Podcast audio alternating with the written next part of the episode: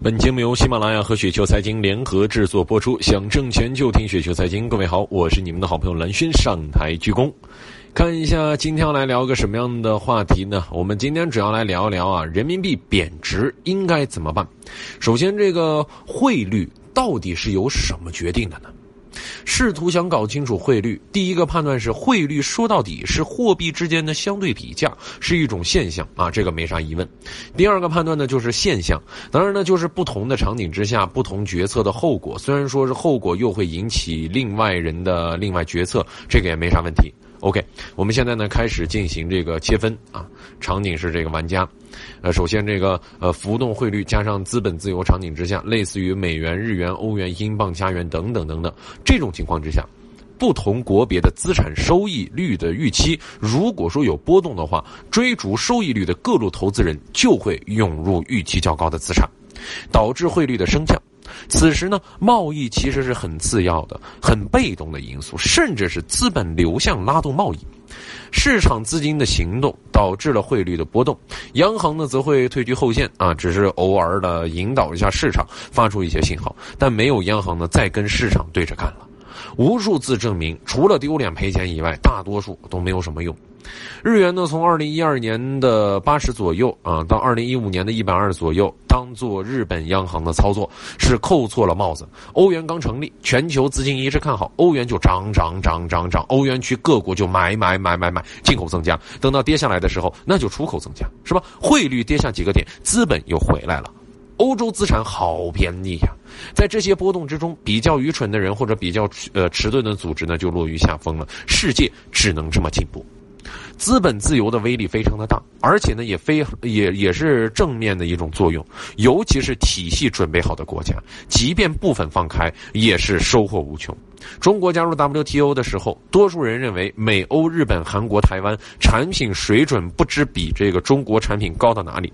开放竞争几乎是毫无胜算，是巨大的让步和牺牲。而左派呢，甚至攻击说是卖国，工业完蛋，工人失业，农村条呃等等等等的。但是呢，呃。我们整个的大环境让我们能够感觉到，其实放缓了电力建设，结果大家都知道，因为允许了外资办厂，工业区一度是全是就是什么呢？发电机的轰鸣，中国制造没有完蛋，反而淹没了全球，也不知道最后谁牺牲了。现在呢，敌视资本自由啊，正如公社时代的这个粮食困难，敌视承包制是一样的。纪委呢，为了国企困难，敌视民企，呃，那么担忧的国内工业水准呢，也是这这这部分人呢，敌视 WTO，靠出口加房地产拉不动经济，也不能只想着出口和房地产，那只有死路一条。这些正在苦思冥想、试图解决问题的人们呢，其实才是问题本身。那么，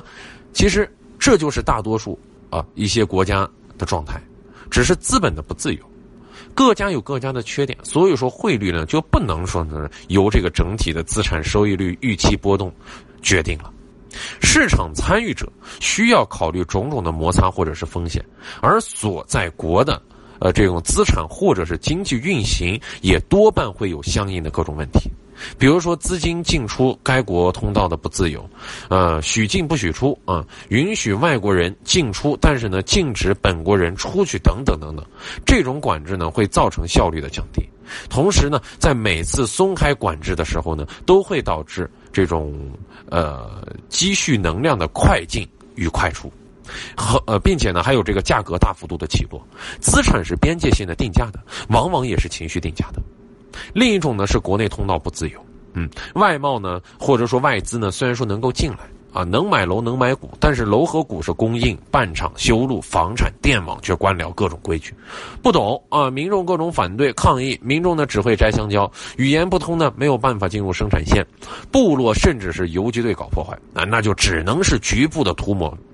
对吧？在局部很容易就进入什么呢？进来时一片，进来时是一片繁华，撤出时是一地鸡毛。农民和精英们，精英们呢可以说是互相不理解。政客们呢各自站队开始撕啊！万一通货膨胀持续一代人，那基本就永远完了。因为呢一整代人都不关心远期，只是吵吵眼前，他们又学会让自己的孩子处着世外之道啊，这样怎么能可能持久呢？